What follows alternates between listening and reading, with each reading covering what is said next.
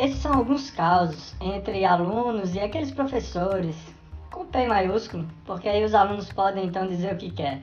Bem, na verdade fui juntando algumas das histórias que aconteceram comigo ou com colegas para mostrar como a relação dos alunos com o professor, com os professores é diversa, forte, difícil, engraçada, de dor, de conflito, mas sempre proveitosa.